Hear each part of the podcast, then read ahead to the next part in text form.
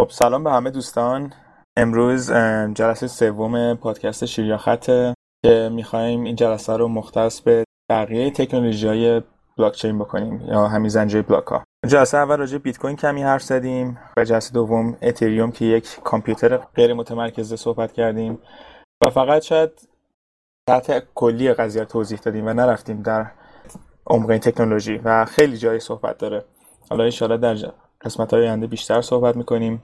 من می‌خواستم حالا یه خورده کلا از این قضیه که این تکنولوژی یک پوله و بیت کوین خارج بشیم. مثلا می‌خوام بقیه تکنولوژی توضیح بدیم که دوستان بیشتر آشناشن حالا قبل از که بریم سراغ بلاک چین یه تکنولوژی هست به اسم کلا DNS یه چیزی که داینامیک نیم سرویس. که الان در واقع شما از به تعداد سایت هایی که در روز مراجعه می‌کنین و تعداد اپلیکیشن های موبایلی که استفاده می‌کنین از این سرویس دارین استفاده می‌کنین. کار این سرویس چیه؟ اینه که شما کامپیوتر شما می‌زنین برین google.com کامپیوتر نمی‌دونه google.com کجاست. می‌دونه IP گوگل کجاست و می‌تونه بره IP مثلا 4224 ولی خب این IP ها خیلی سخته برای آدمیزاد که یادش بمونه. واسه همین domain ها اومد. و این dynamic name service در واقع کاری که می‌کنه اینه که شما می‌زنین google.com کامپیوتر شما میره از این سرور DNS سرور که ISP و جایی که ازش اینترنت می‌گیرین تعریف کرده. می‌پرسه که google.com IP ش چیه؟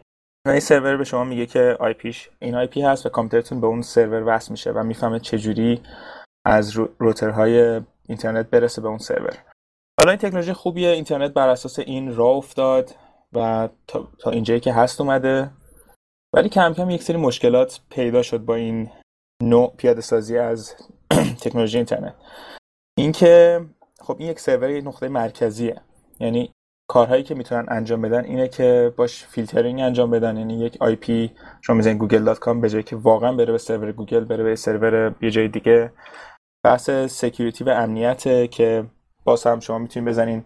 همین google.com gmail.com و به جایی که بره سرور اصلی این سایت میره سروری که fake هست و فقط در اینه که حالا ترافیک username password یا هر چیز دیگه رو بدزده. بعد بحث tracking و مانیتور کردن user ها هست اینه که شما هر سایتی میرین روی این سروری درخواستی دادین. از اون سرور می‌دونه که دقیقا شما user با این IP address به کدوم سایت دسترسی پیدا کردین. خب اینو موضوعیه که حالا شاید خیلی محسوس نباشه که چرا خطرناکه و چرا بده. ولی در کل آدم شک بشه و چرا می‌تونه. وقتی میشه تکنولوژی هست که بتونیم بهتر پیاده کنیم چرا که نه؟ یکی از اولین پیاده سازی این یه چیزی بود به اسم Namecoin نکته جالبش اینه که این اولین fork از یا اولین کپی از بیت کوین بود. یه coin ایجاد کردن اسم Namecoin که شما می‌تونستین با این یه DNS سروری داشته باشین یه, سا... یه بلاک چینی داشته باشین که حالا دومین های دات بیت رو داشت ولی که از اون استفاده کنین و هیچ سروری نباشه. حالا جدا از این که این DNS می‌تونه یا IP سرور اشتباهی به شما بده تکنولوژی SSL و HTTPS اضافه شد.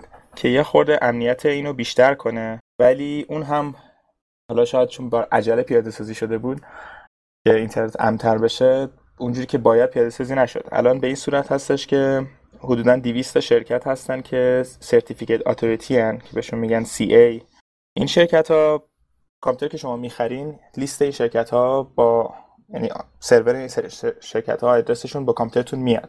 و این شرکت ها می‌تونن شرکت های دیگه تایید کنن که اونها هم اجازه دارن SSL و HTTPS certificate ایجاد کنن. و حدودا 1400 تا شرکت هستن. و نکته جالب اینه که اگر یکی از این شرکت ها هک بشه یا به هر دلیلی certificate مثلا google.com رو روی سرور fake تایید کنه کامپیوتر شما هیچ ایده ای نداره که کدوم یکی از این شرکت ها اینو تایید کردن و حرف گوش میده. خب این امنیت بزرگ یعنی شما فرض کنین اعتماد کردین به 1400 تا شرکت که همیشه راست بگن. و خب این اعتماد یه خورده اعتمادیه که شاید زیاد درست نباشه.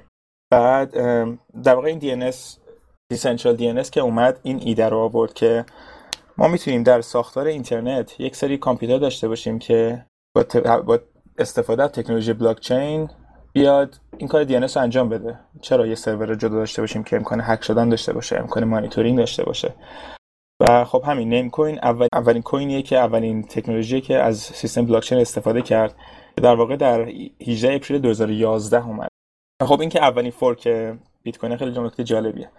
بعد از اون تکنولوژی دیگه اومدن. Namecoin حالا به دلیل اینکه بلاک چین خودش داشت سنگین بود نمی‌شد روی گوشی ها انجام داد گوشی ها پیاده سازی کرد. اونقدر که باید پخش نشد جا نگرفت. بعدم خیلی محدود بود به domain های dot bit بود. و خب سیستم mining داشت و خیلی سختی دیگه. بعد روی این تکنولوژی چیزهای دیگه اومد. مثلا یه سیستم دیگه اومد مثل وان کوین که مال گروه Blockstack هست.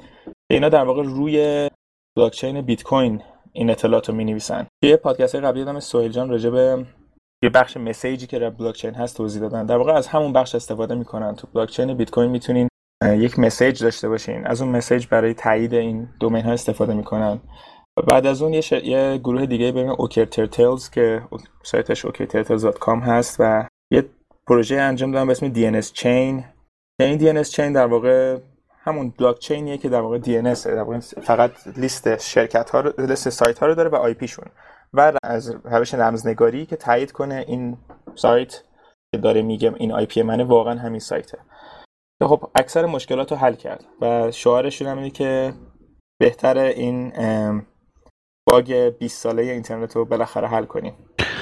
من کلا دوستم صحبت رو ببریم سمت بلاکچینیت بلاکچین. یعنی بلاکچین چه چیزی رو ممکن می‌کنه که ما دوست داریم چه خصوصیاتی رو ایجاد می‌کنه که اولا این تکنولوژی ها رو بر مبناش میشه سوار کرد. دوما و مهمتر از اون بهای این کار رو داره ارزش رو داره که مثلا Namecoin ی رو که مثال زدی تمام دی رو از صفر بیایم رو Namecoin بیاریم بالا. من این خیلی برام جالبه. آره خیلی بحث خوبیه. اتفاقا یکی از هدفهایی که می‌خوایم راجع به تکنولوژی بلاکچین بجز ماهیت پولیش حرف بزنیم همینه که خیلی زیر ساختار میشه با بلاکچین پیاده سازی کرد و از نظر منطقی و از نظر security و از خیلی لحاظا خیلی واقعا تکنولوژی بهتری واسه پیاده سازی این. ولی حالا به دلیلی که اینترنت زمانی راه افتاد که در واقع شبکه یا کامپیوترها بود و این اسکیل و این وسعتش در نظر گرفته نشده بود یه چیزی راه افتاده و همونم مونده.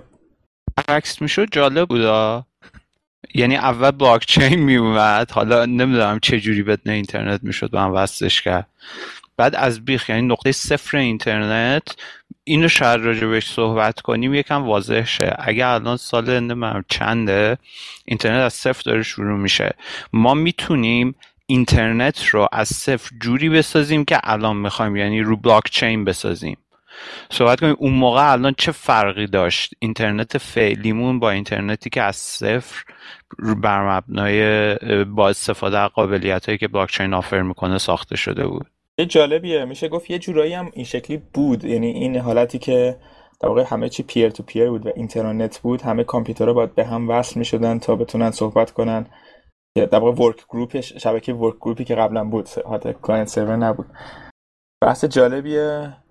حالا یکی دیگه از کارهایی که حالا این DNS خود technical و شبکه بود ولی جالبه بدونن همه چون همه بالاخره user اینترنت هستن و در نتیجه یک user DNS سرور هستن و می‌تونن ببینن خطرهایی و این DNS سرور داره که می‌تونه با استفاده بلاکچین رفع بشه. یکی دیگه مثالی که بودش خیلی مثال جالبیه اینه که برای صنعت مثل موسیقی یا فیلم یا کلا صنعت هنری که یک آرتیست یک هنرمندی یه چیزی رو ایجاد می‌کنه و می‌خواد اینو بفروشه. خب الان اینجوریه که باید برن سراغ یه شرکتی که توزیع کنن حالا مثالش راجع موسیقی می‌زنیم. باید بره شرکت توضیح کننده موسیقی با اونا حالا صحبت کنه حالا قبول کنن قبول نکنن چند درصد قراره بگیرن و توضیح کنن این موزیکو. و خب دیگه در واقع از قدرت اون هنرمند خارج میشه که چجوری می‌تونه اینو حالا به یکی از دوستاش می‌خواد مجانی بده می‌خواد توی کلیپ یوتیوب بذاره یا هر جایی بخواد بذاره دیگه. از دسترسش خارج میشه. مرسی شایان. اول ممنون بابت توضیحت در مورد نیم کوین و کاربردش. برای خود من خیلی جالب بودش که دوباره شنیدم. روی این صنعت در واقع روی صنعت موسیقی حالا به طور مشخص اگر بخوایم صحبت بکنیم خب خیلی کاربرد داره و پلتفرم های خیلی زیاد و شبکه ها و در واقع بلاک های مختلفی هم اومدن و روش دارن کار می‌کنن. یه مسئله ای که وجود داره تقریبا فکر کنم از اوایل دهه 80 تقریبا این صنعت موسیقی به سمت digitize شدن رفتش و همیشه با مشکل کپی مواجه بوده. هنوزم البته با مشکل کپی رایت دست و پنجه نرم می‌کنه. به خاطر اینکه هر چیزی رو که شما به صورت دیجیتال داشته باشید و پخش شدنی باشه این قابل کپی هستش. یعنی نهایتا اگر یه فایل صوتی رو داشته باشی که حتی دانلود هم نتونی بکنی و فقط صرفا بخوای گوشش بکنی تو باز می‌تونی با یه device دیگه رکوردش کنی و منتشرش بکنی که هنوز راه حل خیلی درست و منطقی برای این تا که من در جریان هستم پیدا نشده. ولی بخش دیگری از این صنعت و مشکلاتی که داره با بلاکچین می‌تونه حل بشه خودت هم اشاره کردی بهش. در مورد حذف این واسط هایی هستش که وجود داره. یعنی جالب چند روز پیش داشتم نگاه می‌کردم یه پروژه جدیدی به اسم میوزیک کوین اومده. خیلی چیز جدیدی رو نداره تنها چیزی که برای من جالب بود و جلب توجه کرد نسبت به پروژه دیگه این بود که آی برگزار نکرده بودن. در واقع پریماین نداشتن. از صفر گذاشتن فکر کنم تقریبا یک ماه هم هست. از نمی‌دونم اوایل فوریه ببخشید شروع کردن به ماین کردن. و با کمک بلاک چین و حالا اون توکنی که تعریف کردن این امکان رو ایجاد می‌کنه که محتوای تولید شده محتوای دیجیتالی تولید شده که اینجا موزیک هست موسیقی هست به صورت مستقیم از تولید کننده یا آهنگساز یا خواننده به دست مخاطبش برسه یا شنونده ای که می‌خواد موزیک رو گوش بکنه. و بابت این در واقع یک مبلغی رو به صورت مستقیم پرداخت می‌کنه.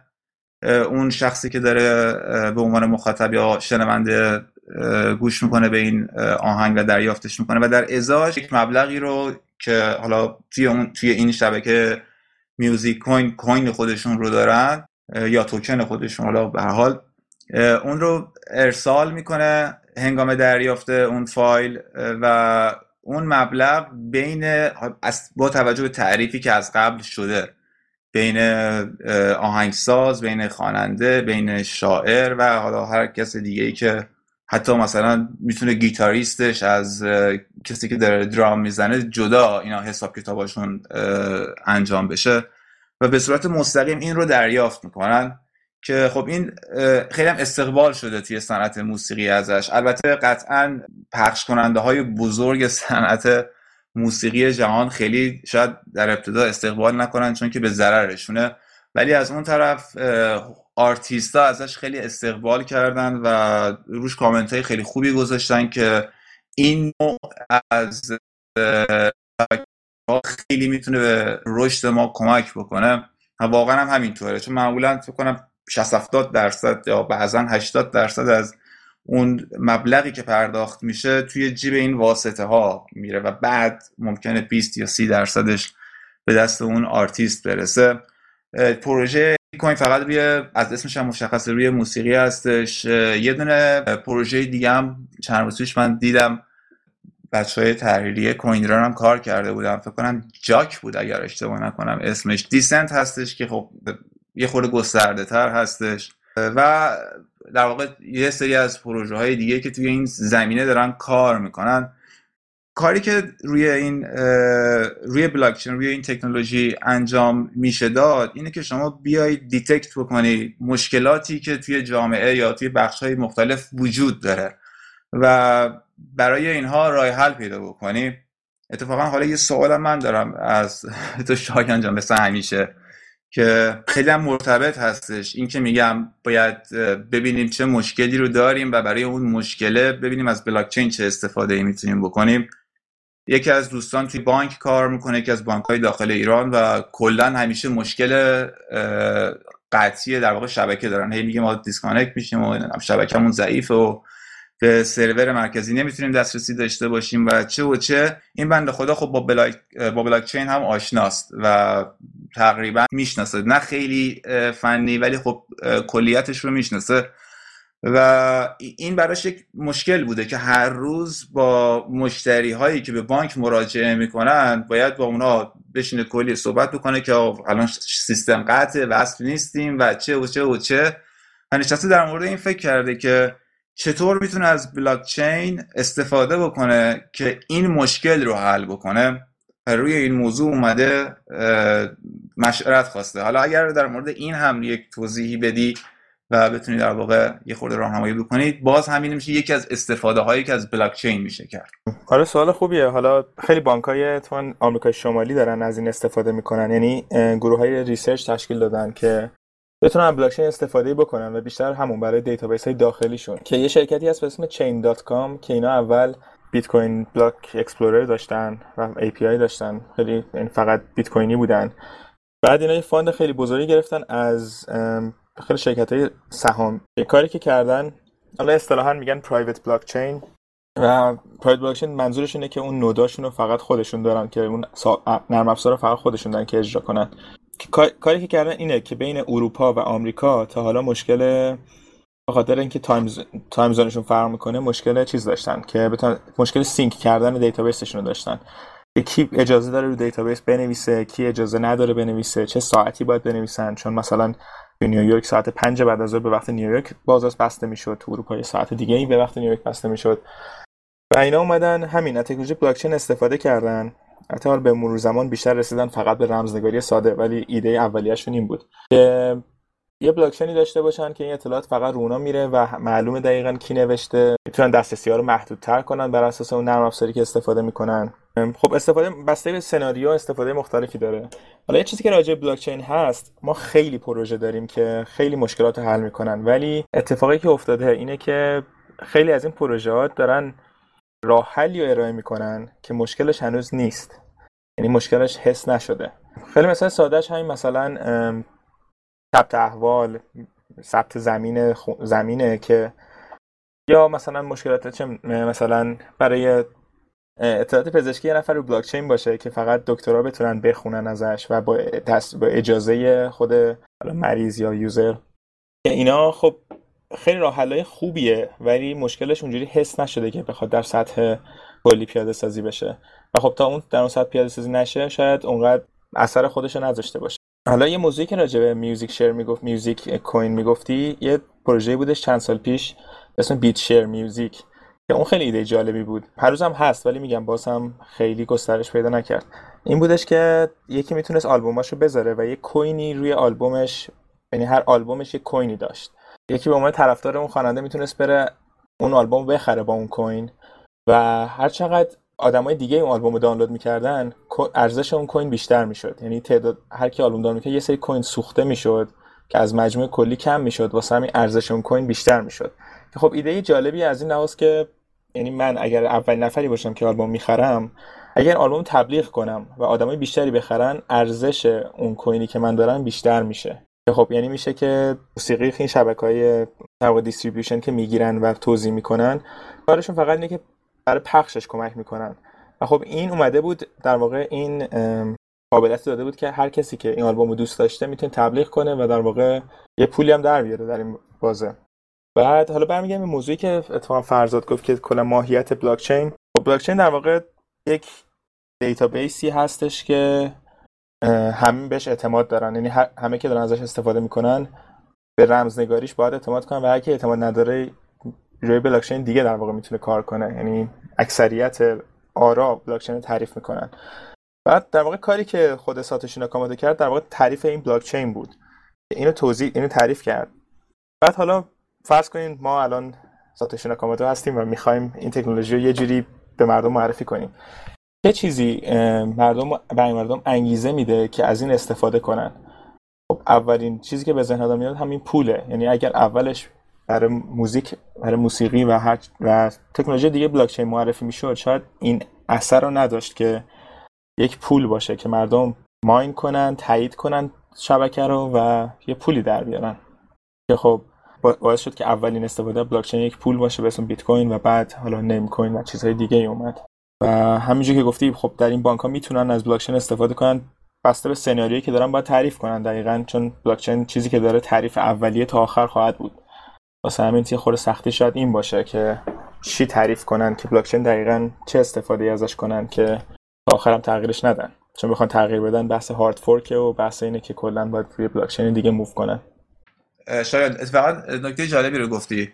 اینکه گفتی از در واقع حالا پول و اون کوین استفاده کرد برای اینکه بخواد این تکنولوژی رو معرفی بکنه. حالا با فرض اینکه واقعا اینجوری بوده جالبه. برای بعضی وقتا واقعا برای اینکه تو بخوای یک تکنولوژی رو یک چیزی رو بخوای معرفی بکنی ممکنه که اون کاربرد اصلیش رو اگر بخوای بیای همون ابتدا و استارت کار بگی ممکنه که خیلی ازش استقبال نشه. در نتیجه از روش هایی استفاده میشه کرد که جذابتر باشه و بعد بتونه کار مفید انجام بده که این رو استفاده های غلط هم ازش می‌کنن. یه پروژه یک کوینی هستش به اسم وان کوین که ادعای بلاک چین بودن و cryptocurrency داره که خب می‌دونیم که نیستش و عرضم به حضورت که خیلی اصلا یک تعریف دیگه ای رو داره. اینا اومدن دارن از سیستم network marketing استفاده می‌کنن و اینی که گفتی دقیقا یاد اون افتادم چون چند روزم صحبتش بود. که میگن حرفشون اینه که ما از این داریم استف... از این روش استفاده می‌کنیم برای اینکه راحت تر بتونیم گسترشش بدیم. همینجوری مستقیم اگر بخوایم بهم گسترش بدیم شاید خیلی جذابیت نداشته. استفاده های منفی هم میشه ازش کرد توی همین حوزه در واقع از این استراتژی های اینچنینی برای پیشبرد اهداف آنچنانی ولی خود ساتوشی وقتی که یعنی کوین رو استفاده کرد و پول رو در واقع اومد هدف قرار داد به نظر من خیلی هوشمندانه بودش و خیلی مفید بودش. حالا ما چون می‌خوایم کلا بحث آزاد و باز داشته باشیم و کسی از طرف وان کوین اینجا نیست که از خودش دفاع کنه. یه توضیحی بده که چرا به نظرت وان کوین بلاکچین نیست و وان کوین خب هیچ کدوم از فاکتورهای لازم یک cryptocurrency رو نداره. اولا که centralize هستش بعد اصلا کلا به هیچ بازار آزادی ارتباط نداره. حالا با شعارهایی که میدن روی نمی‌دونم تورم و چه و چه از هیچ الگوریتم رمزنگاری شده اصلا استفاده نکردن. بعد کلا سیستم ادعا دارن که private بلاک چین نیست. اگر قبول کنیم که حالا بلاک چین هست میگن که private نیستش در صورتی که کلا همه چیز centralize هست و امکان mine نداره. مثلا شما وقتی میری وارد of...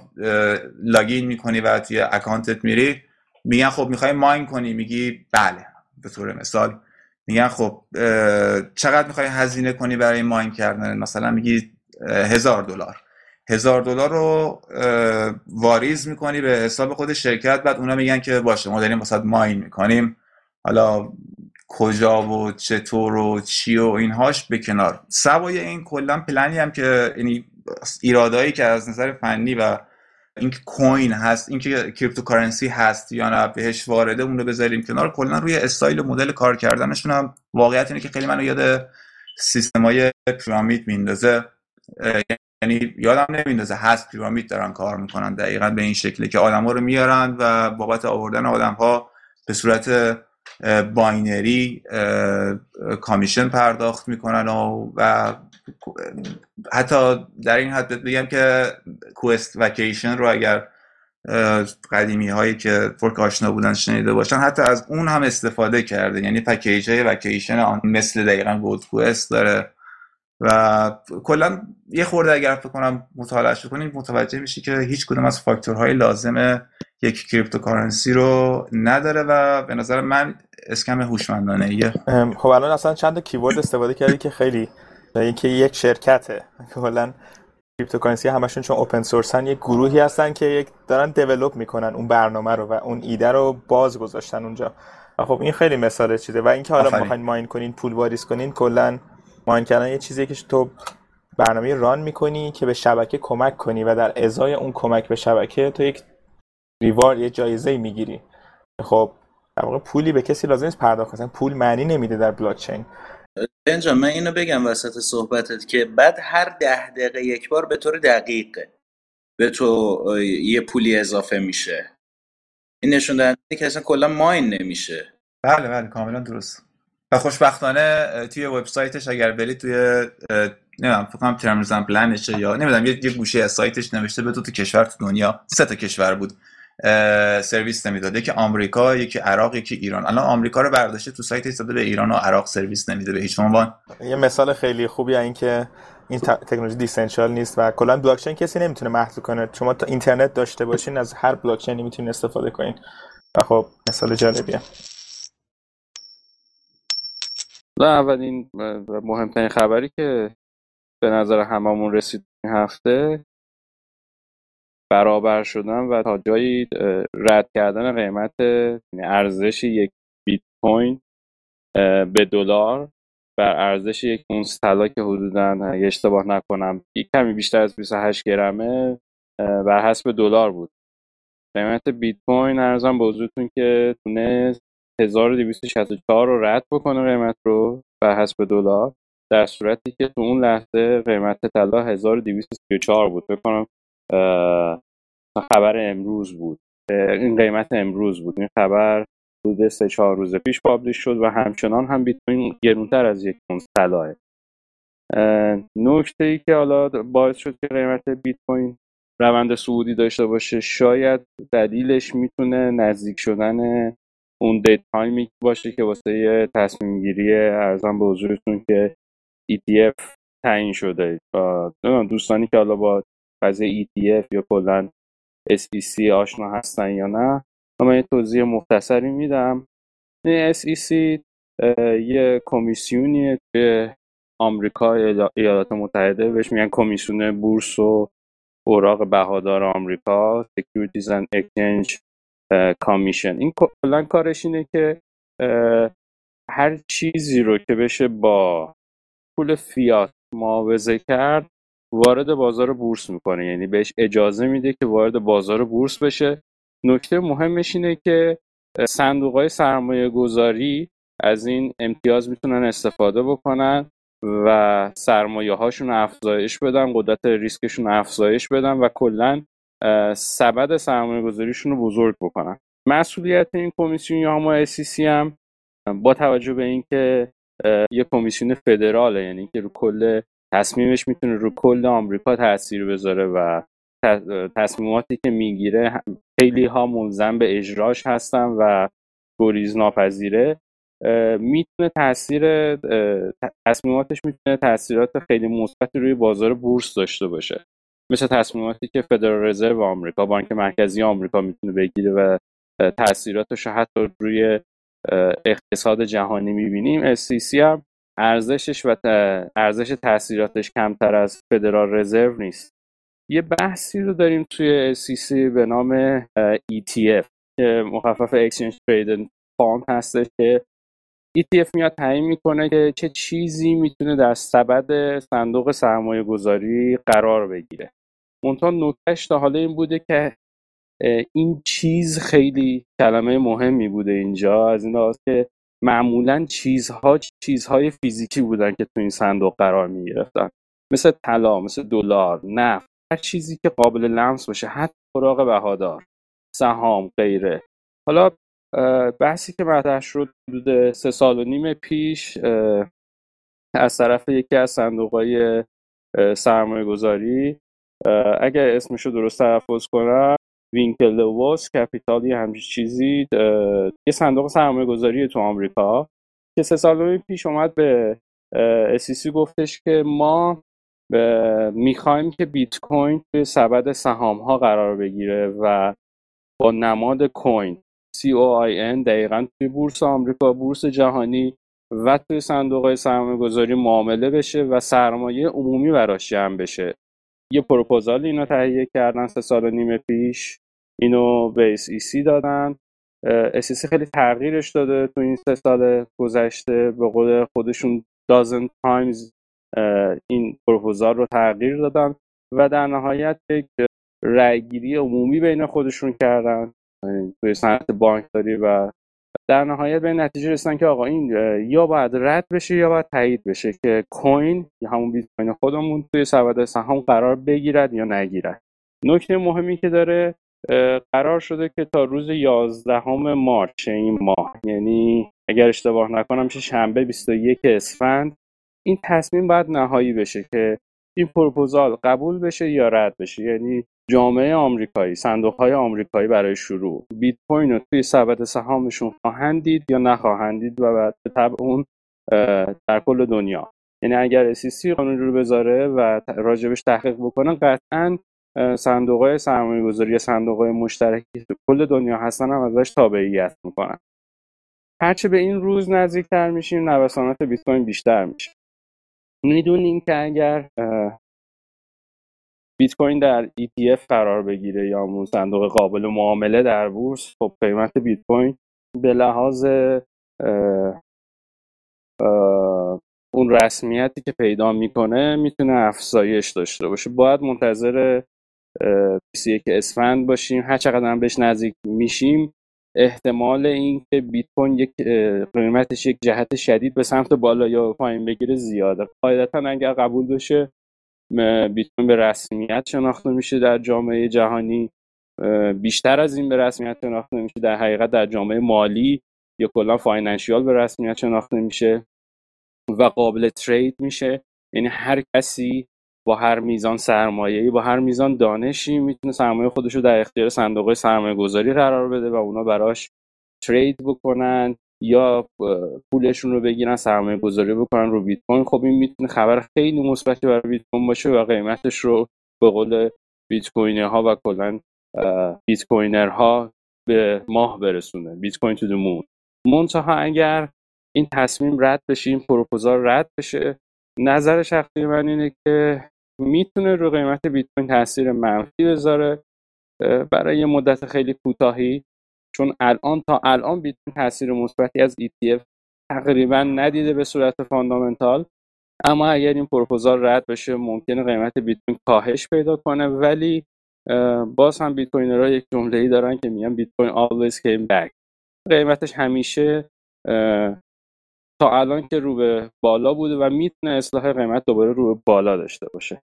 من یه چیزی اضافه کنم جای داستان خیلی جالبه. این گروه وینکل واس که گفتی اینا در واقع یه دو تا برادر دوقلو هن که تاریخچه جالبی دارن. اینا توی حالا یه تاریخچه خیلی بی ربطش اینه که توی 2008 تو المپیک بیجینگ در مسابقه قایق, سوار... قایق رانی شرکت کردن. بعد اینا سال 2004 از فیسبوک شکایت کردن که گفتن همکلاسی مارک زاکربرگ بودن و ایده فیسبوک رو اینا از اینا از ما دزدیده. دادگاه طولانی داشتن و آخرم 65 میلیون دلار گرفتن. بعد اینا همونجوری که گفتید 2013 شروع کردن با بیت کوین کار کردن و در سایت BitInstant رو خیلی fund کردن و fund اولیه رو بهش دادن و کلا تا اینجا حالا ثابت نکردن ولی اعلام کردن حدودا یک درصد همه بیت کوین ها رو خریدن که بودن میشه 210 هزار بیت کوین. خب اون زمانی که این خبر پخش کردن بیت کوین یه جهشی داشت به خاطر اینکه اینا گروه سرمایه‌گذاری خیلی گنده ای هستن. و این تیم این در واقع این دو تا برادر برادری هستن که الان این طرح دادن برای ETF این به نظرم تاریخچه جالبی بود که این دو تا برادر آدمای جالبی هستن که حالا زندگیشون آدم دنبال کنه. حالا ربطشون به بیت کوین هم خیلی جالبه. و یک درصد از همه بیت کوین ها خب 210 هزار بیت کوین خیلی پشتوانه خوبیه برای شرکتی که بخواد یه تیمی که بخواد بیت کوین وارد بازار سهام کنه.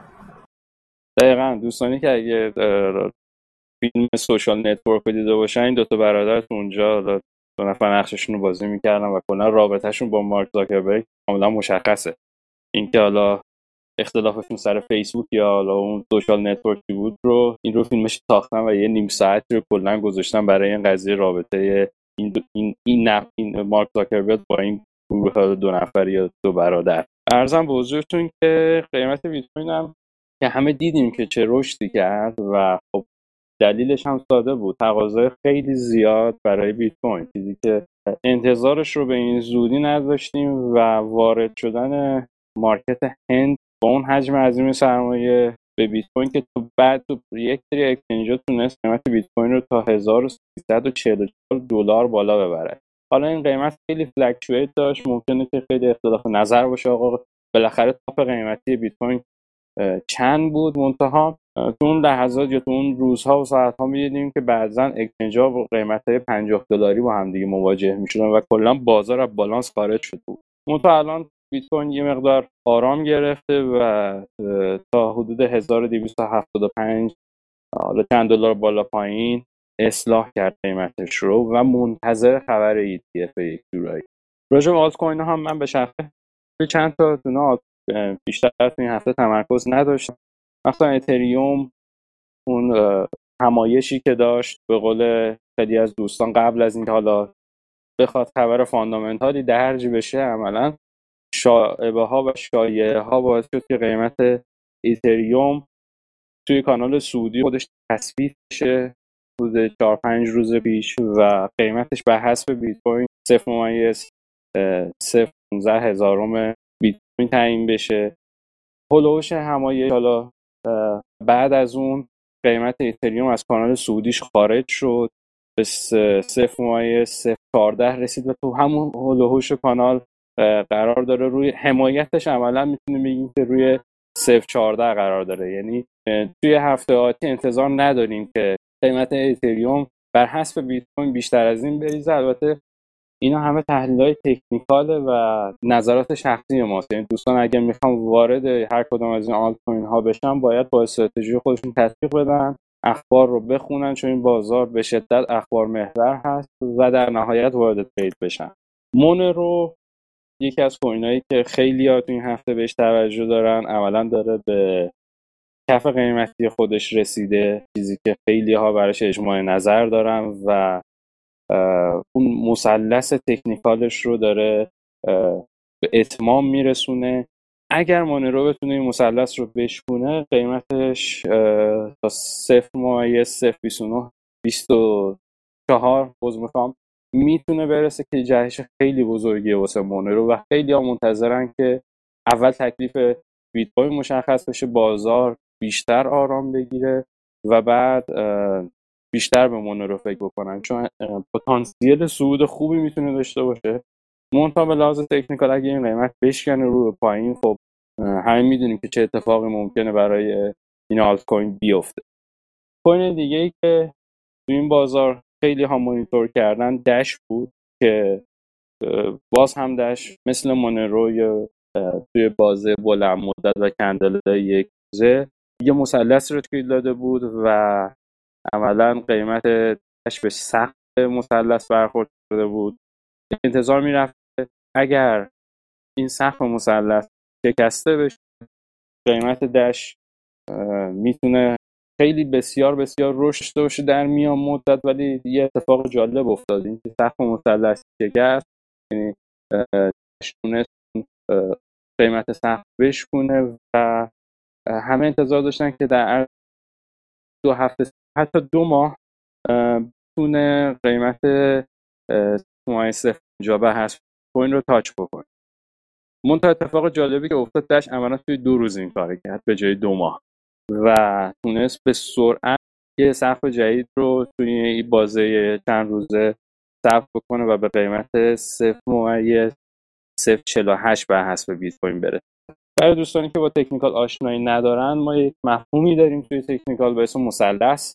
یک مثلث حالا قائم و زاویه رو در نظر بگیرید که قاعده مثلث ارتفاع زیادی داره قیمت از اونجا ریزش می‌کنه و در داخل مثلث این قیمت یا این روند بازار بازی می‌کنه تا به انتهای مثلث برسه و موجهای خیلی کوچکی می‌سازه قیمت سهام یا بیت کوین یا آلت کوین. و بعد از اینکه به آخر مثلث می‌رسه با توجه به شیب زاویه های این مثلث اصطلاحا بازاریان میگن که این مثلث بعدی به پایین یا به بالا بشکنه. اگر به پایین بشکنه به اندازه قاعدش حداقل ریزشی خواهد بود و اگر به بالا بشکنه به اندازه قاعدش صعود خواهد اگر نمودار دش یا مونرو رو بتونن دوستان مطالعه بکنن دقیقا این شیپ مثلث رو روی نمودار می‌تونن ببینن. مرسی احسان. توضیح کاملی بود. خیلی این سوال می‌پرسن که خب چرا ما نمی‌تونیم کوین خودمون رو ایجاد کنیم؟ چرا هر کسی می‌تونه کوین خودش رو ایجاد کنه؟ ولی باید بتونه تقاضا برای اون کوین ایجاد کنه که ارزش داشته باشه. حالا همه این کوینایی که راجبش حرف می‌زنیم یک دلیلی دارن که ارزش دارن و معمولا تکنولوژی پشتشونه یا یه سرمایه گذاری پشتشونه. خب اینا رو باید دوستان در نظر داشته باشن که حالا بیشتر سعی ما اینه که توجهمون به این تکنولوژی باشه که چرا اینا ارزشمندن و حالا داستان خیلی طولانیه و نمیشه در یک دو اپیزود گفت. واسه اگر وقت بشه و امیدوارم که ادامه داشته باشیم پادکست بتونیم اینا رو هم توضیح بدیم. این بحث تریدینگ بحثیه که واقعا ساعت ها میشه راجبش حرف زد. برای کسایی که حالا زیاد آشنایی ندارن ما بیشتر از 500 تا کوین مختلف داریم که حالا یه سریش کپی بقیه است و حتی یه سریشون شاید تو exchange خاصی باشن. هر کدوم market خودشون دارن. حالا بعضیاش چهار, چهار نفر آدمن که دارن فقط trade می‌کنن. بعضیش جمعیت واقعا هزار نفره به میلیونی که مثل بیت کوین که میلیون ها نفر دارن trade می‌کنن. همین جلسه اول ما راجع به دیجی حرف زدیم و امکاناتی که در اختیار user می‌ذاریم. می‌خواستم ببینم که در طول این دو سه هفته چه شد و چطور پیش رفته تا اینجا. مرسی شاین جان. ببین واقعیت من حالا قبلش می‌خواستم بپرسم. نسبت به اینکه با توجه به اینکه این دو برادری که حالا خود این پروپوزال رو مطرح کردن من اتفاقا راجبش خونده بودم ولی من نمی‌دونستم اینا همون دوتا برادرن برام جالب بود. که آیا اینها با توجه به که میگید یک درصد بازار رو دارن و یک درصد بازار بیت کوین به معنی فکر می‌کنم این هست که اینها توانایی نهنگ بودن رو داشته باشن. آیا این حرکت با رو به بالای نمودار بیت کوین و البته نمی‌دونم حالا این خبر رو شما هم شنیدید یا نه ولی احتمال پذیرش بیت کوین توی ETF به شکل چشمگیری کاهش پیدا کرده. ضمن اینکه اصلا هیئت هیئت در واقع تصمیم گیر در مورد ETF و رئیسش بعد از انتخاب ترامپ کلا عوض شدن. لذا حالا تحلیل هایی که من میخوندم خیلی احتمال این رو پایین می‌دیدن. و سوال در واقع اینجاست که با توجه به این قضیه آیا این احتمال رو نمیدیم که این دو برادر یا حالا این دو برادر و متحدانشون که ممکنه بیش از یک درصد بازار رو داشته باشن با این تئوری تبلیغاتی بیت کوین رو در واقع یه حبابی براش ایجاد کرده باشن و نزدیک به تاریخ 11 مارچ که البته باز من یه جای خوندم که قرار شد به دو, روز عقب افتاد و افتاد 13 مارچ نزدیک به اون تاریخ اینا بیان شورت بکنن بیت کویناشون رو با توجه به تقاضای بالایی هم که توی بازار ایجاد شده و در واقع دست همه بمونه تو حنا. ببین نیما جان امکان اینکه مثلا اینها بیان بیت کوین رو شورت بکنن هست. چرا؟ دروغ چرا؟ هر کسی می‌تونه بیت کوین هر وقتی دلش خواست بفروشه منتها. همیشه باید اینو در نظر بگیریم که یک تحت حمایتی برای هر سهمی که می‌خواد بیت کوین باشه غیره وجود داره. یک سری ها هستن که عملا توی اون قیمت های پایین تر شروع به خرید می‌کنن. چون تقاضا میره بالا و این در نهایت بعد از چند روز می‌تونه بالانس بشه این قضیه. یعنی که حالا تاثیر نهنگ ها بیشتر روی کوین های با مارکت کپ پایین تر از بیت کوین هست. و خب بیت کوین یه market cap خیلی عظیمی رو به خودش اختصاص داده و همیشه کسی هستن با جیب های پر که بیت کوین رو قیمت پایینتر بخرن و باعث میشه که دوباره بیت کوین اصلاح بخوره و قیمتش برگرده به بالا. به این سادگی نیست که حالا یک نفر یک گروه یا یک شرکت تصمیم می‌گیره که بلافاصله بیت کوین شورت بکنه و قیمت بیت کوین به کف بره. همیشه کسایی هستن که بیت کوین رو بخرن و دوباره قیمت رو برسونن به بالا. چون تعداد محدوده. حالا در ادامه همین حرف احسان خب این دو تا برادر از 2013 خیلی حمایت کردن رو بیت کوین یعنی رو بیت کوین سرمایه‌گذاری زیاد کردن. احتمالش هست که خب یه بخشی از این سرمایه رو بخوان حالا در واقع بیت کوین بکشن بیرون به صورت دلارش کنن و واقع سودش رو. سودش رو بذارن تو مارکت باشه. تا یه حدی احتمالش هست. حالا فقط اینا نه خیلی آدمای دیگه هستن که بیت کوین حجم زیادی دارن و شاید بخوان از این خبر استفاده کنن. ولی همونجوری که احسان گفت بازار بیت کوین یه بلوغ خاصی رسیده که خیلی جالبه. مثلا همین اتفاقی که بر بانک های چین حدود یه ماه پیش افتاد که در اکسچنج های چین و چینی گفتن نمی‌تونین برداشت کنین بیت کوین خب این خیلی مشابه همون اتفاقی که 2013 افتاد و بیت کوین تقریبا به یک سوم قیمتش رسید. از 1000 دلار 1100 دلار رسید به 300 دلار. خیلی اتفاق مشابهی بود. ولی همونجوری که دیدین خیلی در حد 4 5 درصد اختلاف پیدا کرد بیت کوین و بازار سری ریکاور شد. خب بازار بیت کوین به جای حد بزرگی رسیده که نشه به این راحتی تغییرش داد و خب این یه خوبی بلوغ بازار بیت کوینه. ولی باز هم امکانش هست و امکانش هست حالا اینها یا کسای دیگه ای دارن از این خبر استفاده می‌کنن و می‌خوان یه سودی بکنن. شایان جا من یه مشکل با این نظریه دارم.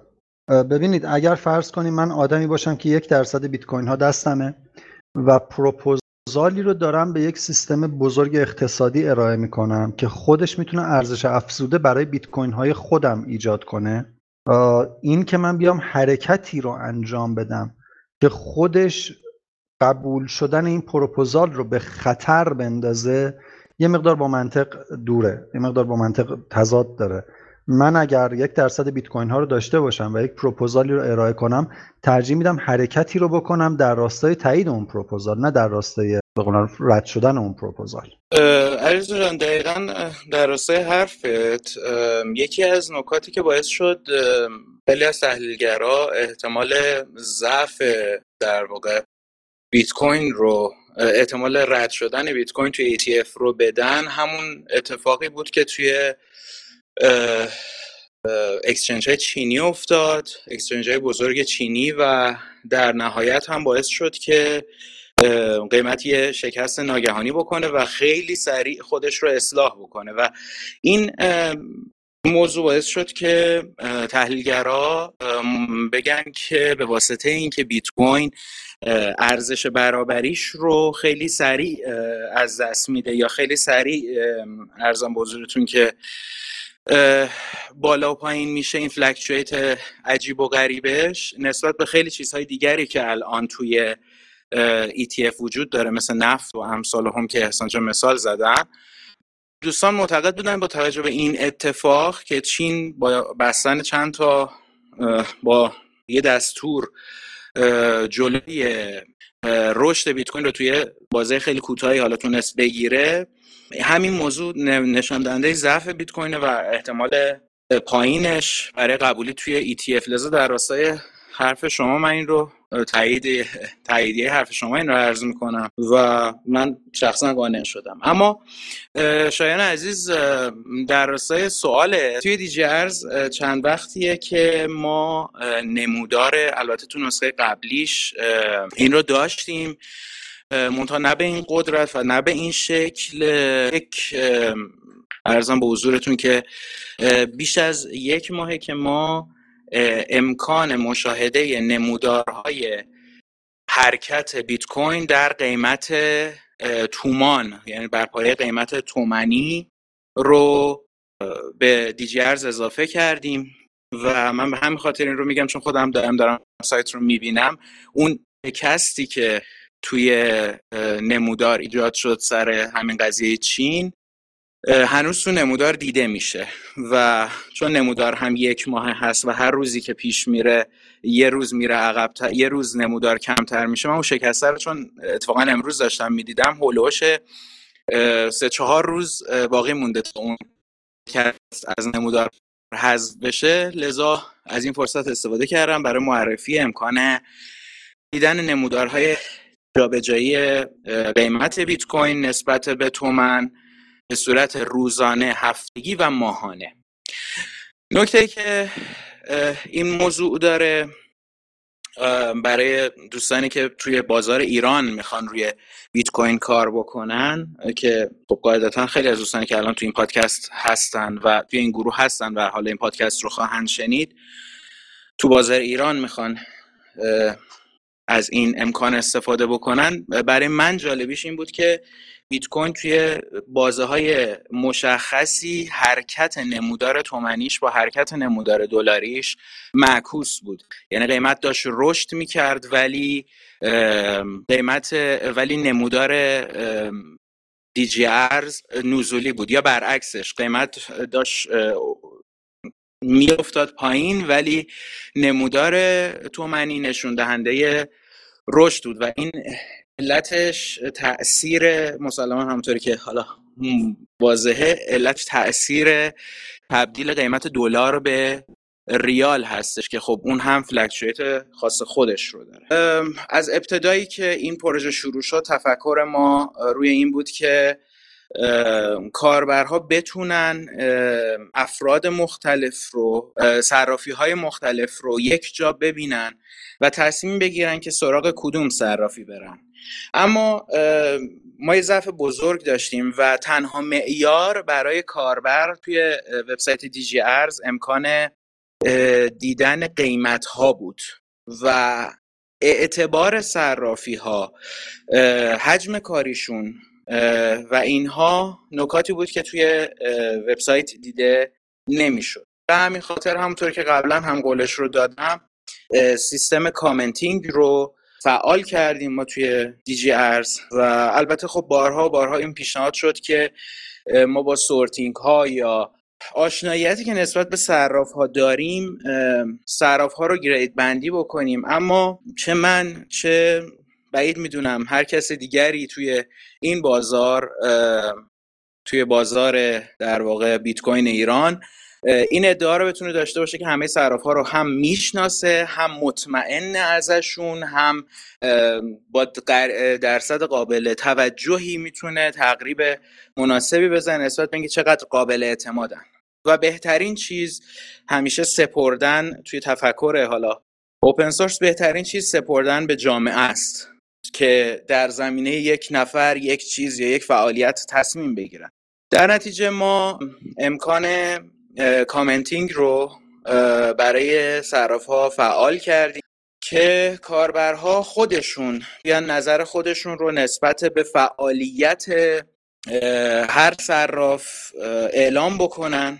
مسئله ای که هست اینه که خب تو این زمینه سری نگرانی ها و دقدقه های صراف ها داشتن که طی جلساتی اینها رو برطرف کردیم و در حال حاضر کاربرا می‌تونن در زمینه هر صراف نظر خودشون رو اعلام بکنن و به این ترتیب با وزن کامنت هایی که هر صراف داره با وزن کامنت های مثبت و منفی هر صراف کاربرها بتونن تصمیم دقیق تری بگیرن نسبت به اعتماد به یک صراف یا عدم اعتماد یه سوالی که خیلی می‌پرسن به طور مشخص از بلاکچین چه استفاده هایی رو میشه برای جامعه ایران با توجه به شرایط اقتصادی و فرهنگی که داره چه استفاده ای رو می‌تونیم از بلاکچین بکنیم که مفید باشه به نفع جامعه؟ این سوالی که زیاد پرسیده میشه. خب، سوال جالبیه و خیلی هم سوال کلیه.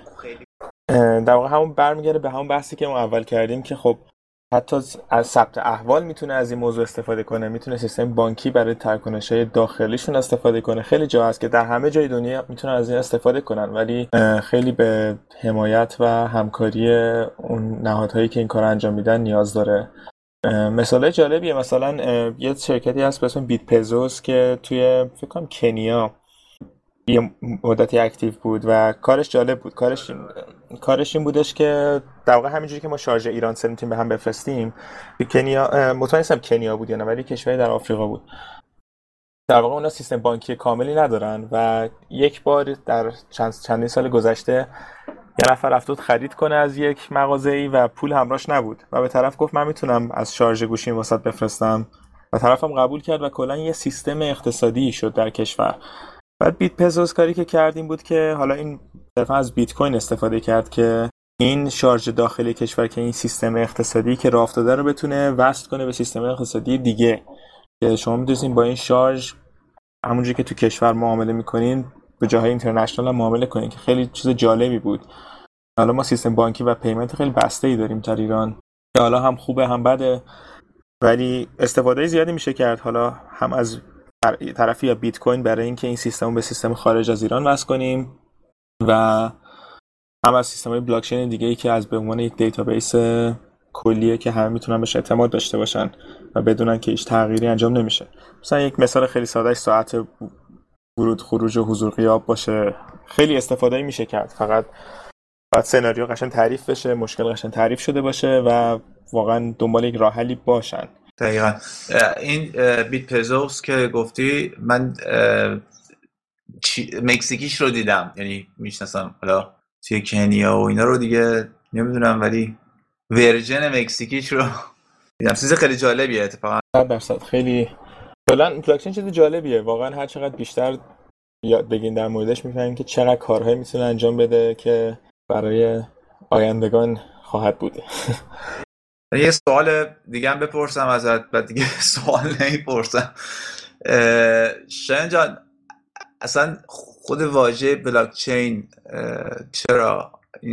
چون فکر می‌کنم خود تعریف این واژه بلاکچین می‌تونه یه مقدار به یه ذهنیت رو بده. خیلی ابتدایی یه سوال. کلا خیلی هم مسئله بیت کوین بخوایم وایشیم خیلی میشه گفت سوالا ابتدایی خواهد بود ولی خب واقعا در ابتدای بیت کوین هستیم هنوزم.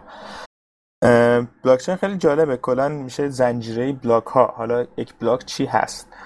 حالا در مورد بیت کوین میگم چون خیلی شاید ملموس باشه. ما مثلا اگر شخص آ به شخص بی یک تراکنش رو بفرسته این تراکنش یا transaction میره در شبکه.